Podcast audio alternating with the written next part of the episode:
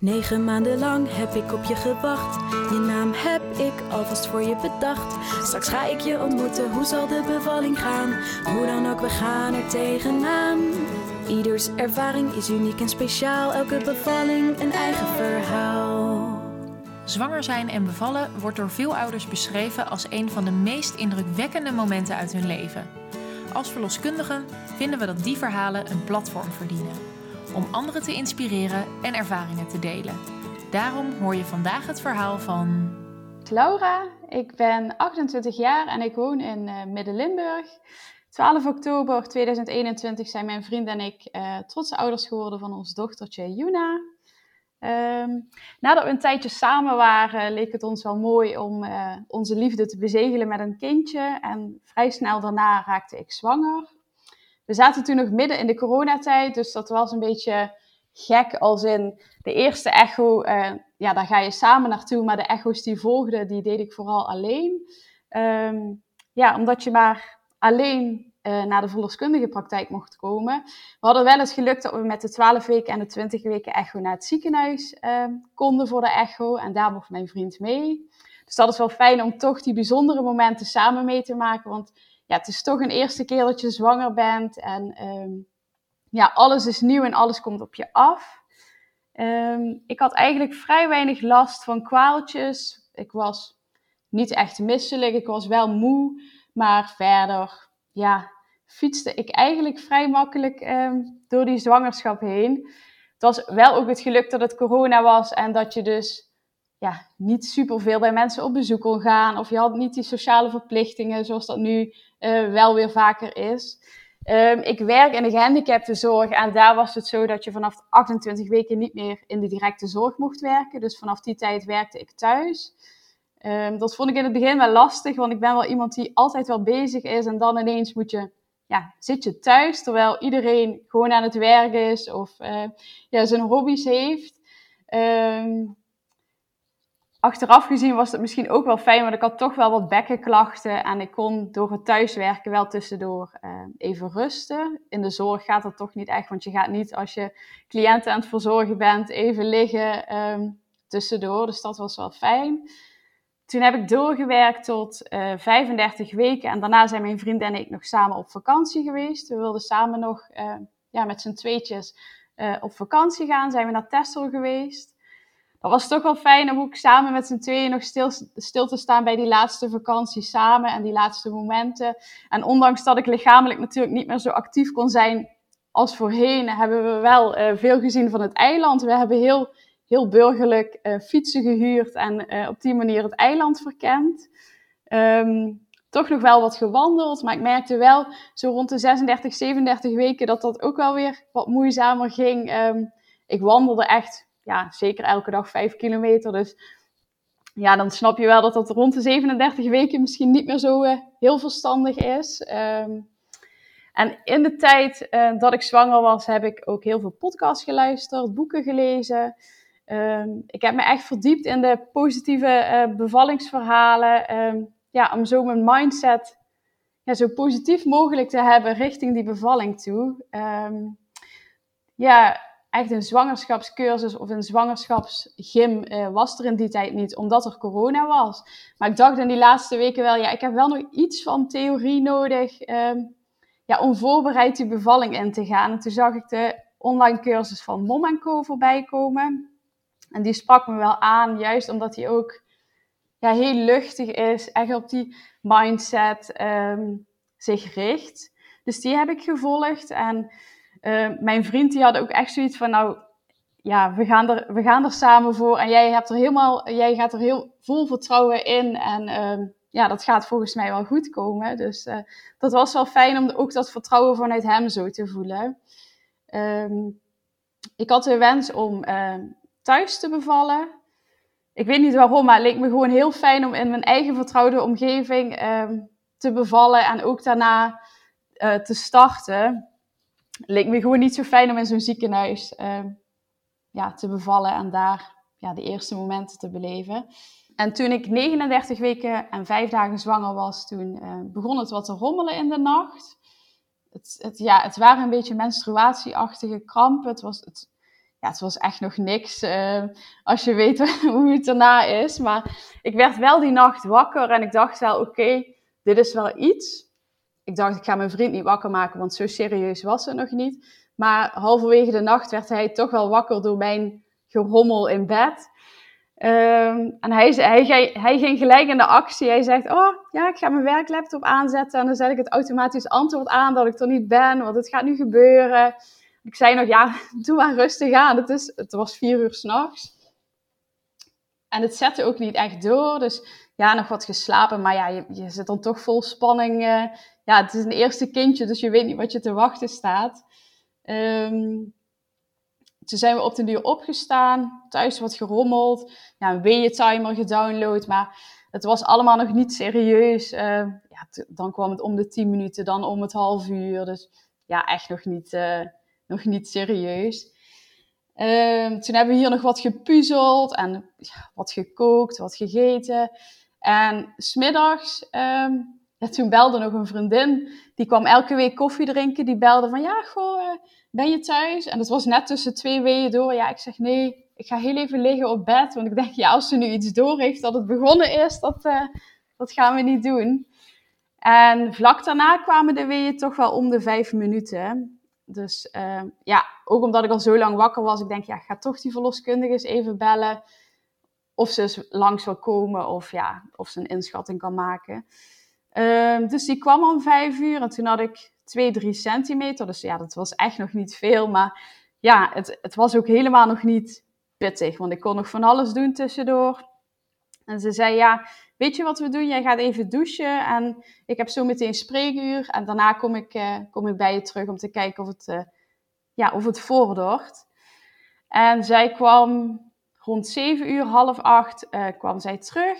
En toen kwam zij kijken en toen had ik eigenlijk nog steeds 3 centimeter ontsluiting. Waarop ze zei, ja, je bent nu toch al best wel lang wakker, want ik had die nacht natuurlijk niet doorgeslapen ik kan je wel een handje helpen door de vliezen te breken, maar we kunnen het ook nog even aankijken. En ze gaf me echt wel zelf de keuze um, ja, wat ik daarin wilde. Dus ja, dat vond ik wel echt heel fijn. Ze legde me helemaal niks op van, ja, je moet dit doen of uh, ja, dat is verstandig. Dus ik zei ook, ja, ik wil er heel even over nadenken en dat was prima.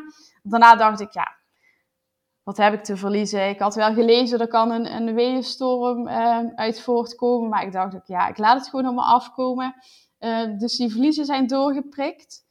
Um, ja, en daarna ging het voor mijn gevoel heel snel. Van tevoren kreeg ik echt nog alles mee met wat op me heen gebeurde. En kon ik echt nog wel praten met iedereen. Maar daarna raakte ik zo in mijn eigen bubbel. En um, merkte ik gewoon dat ik het fijn vond om staand uh, de weeën op te vangen. Dus echt wiegend in beweging te blijven.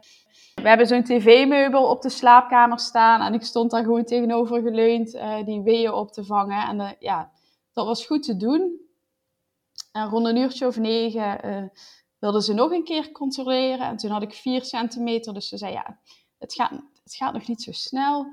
Um, je bent al zo lang wakker. Ja, um, hoe vind je dat het gaat? Ja, ik vond het echt nog prima te doen. Ik had helemaal niet zo'n pijn. Dus ik dacht ook, ja, voor mij hoeven we echt niet naar het ziekenhuis. Maar zij zei, ja, dadelijk ben je moe en het, het ergste moet nog komen.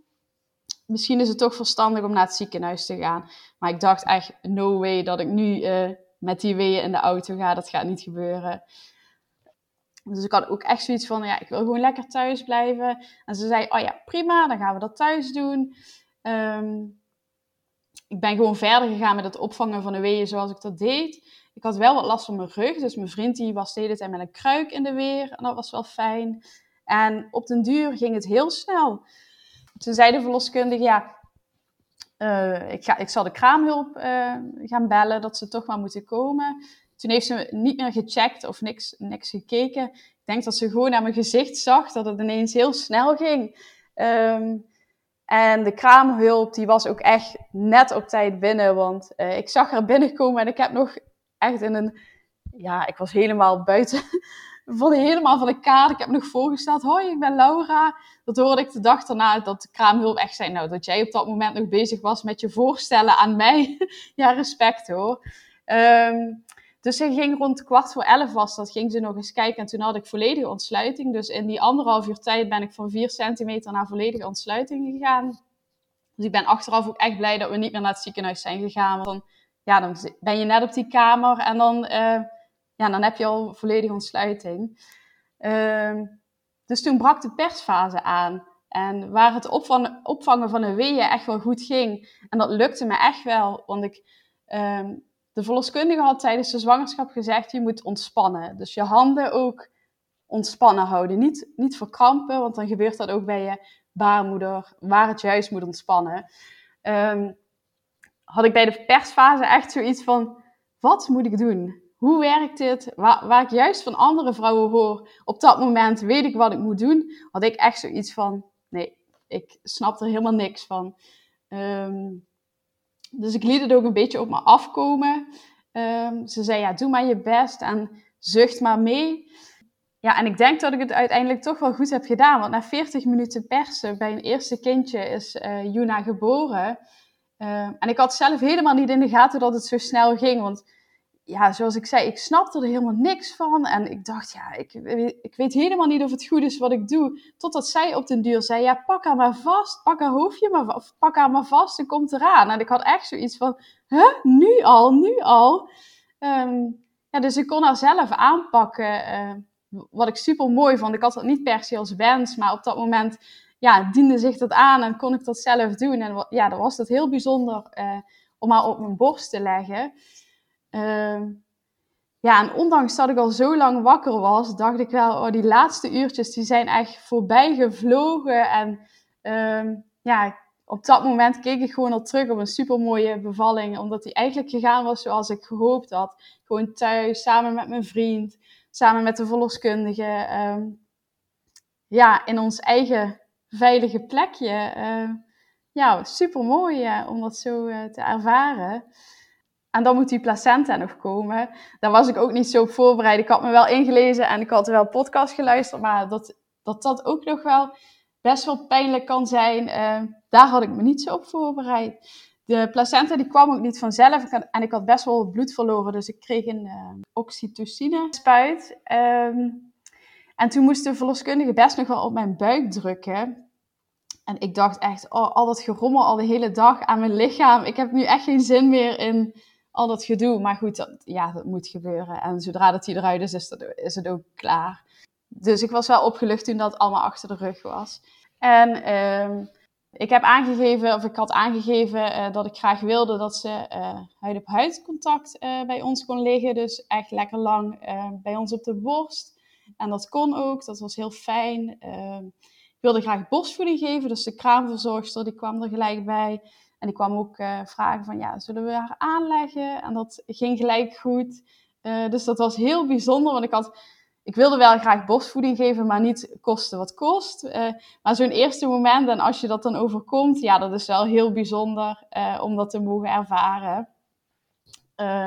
Dus het was, ja, wat ik zei, 20 over 11 s'avonds. En ehm, ik denk een uurtje later hebben we onze ouders gebeld om het nieuws te vertellen. Ehm, die werden voor het eerst opa en oma, alle twee. Dus dat was wel voor alle twee heel bijzonder. Ja, en dan ga je de nacht in, dan vertrekt de verloskundige en de kraamhulp. En die trekken de deur achter zich dicht en die zeggen, nou, tot morgen vroeg. En, ja, en dan lig je daar alle twee samen met een kindje. En ja, nog nooit een leiertje verschoond of nog, nog nooit... Uh, ja, dat zo meegemaakt. En dat was wel heel bijzonder. Uh, we hebben die nacht nauwelijks geslapen, want je gaat toch met elkaar napraten hoe het gegaan is. En ja, je zit ook nog zo vol adrenaline. Dus ik denk dat om vijf uur in slaap zijn gevallen. En om uh, half acht stond de kraamverzorgster weer voor de deur. En uh, uh, ja, begint de eerste dag samen met Juna. En waar ik eigenlijk vol vertrouwen de bevalling inging, was ik wel wat angstig voor de kraamweek. Gewoon door alle... Ja, je, lichaam heeft toch het een en ander moeten doorstaan. En ik was heel bang voor alles wat daarbij komt kijken. Maar ook dat is me echt 100% meegevallen we hadden een super lieve kraamverzorgster, uh, waar ik me gelijk bij op het gemak voelde. Want ja, je, je ligt er toch in je kwetsbaarste fase van je leven. Uh, ja, die je doormaakt. En een, een vreemd iemand staat naast je bed, maar ze stellen je zo snel op het gemak. En ja, dat is echt uh, respect voor dat vak, uh, hoe die dames dat uh, kunnen doen. Ja, ik herstelde snel. volgens mij was het de eerste twee dagen ben ik in bed gebleven. En daarna ben ik al langzaam een keertje naar beneden gegaan. Wel echt maar een uurtje. En daarna weer braaf naar boven. Maar ik vond het wel heel fijn om een iets andere omgeving te hebben dan de vier muren van een slaapkamer. Ja, en, en zo ging die eerste kraamweek eh, ja, door. En waar ze vooral mijn vriend ook meenamen in hoe gaat ze in badje en hoe verschoon je een luiertje, hoe trek je de kleertjes aan. Zo kon hij mij dat dan vervolgens weer leren. En we deden dat echt als een team, dus dat, uh, daar kijk ik heel erg uh, fijn op terug op die eerste week. En nu zijn we anderhalf jaar verder en loopt ze hier door de kamer ja, alsof, ze, alsof ze er altijd is geweest. Dus dat is heel bijzonder. Dit was de podcast voor deze keer. Te gek hè, dat zoveel vrouwen zo eerlijk en open hun ervaringsverhalen met ons willen delen.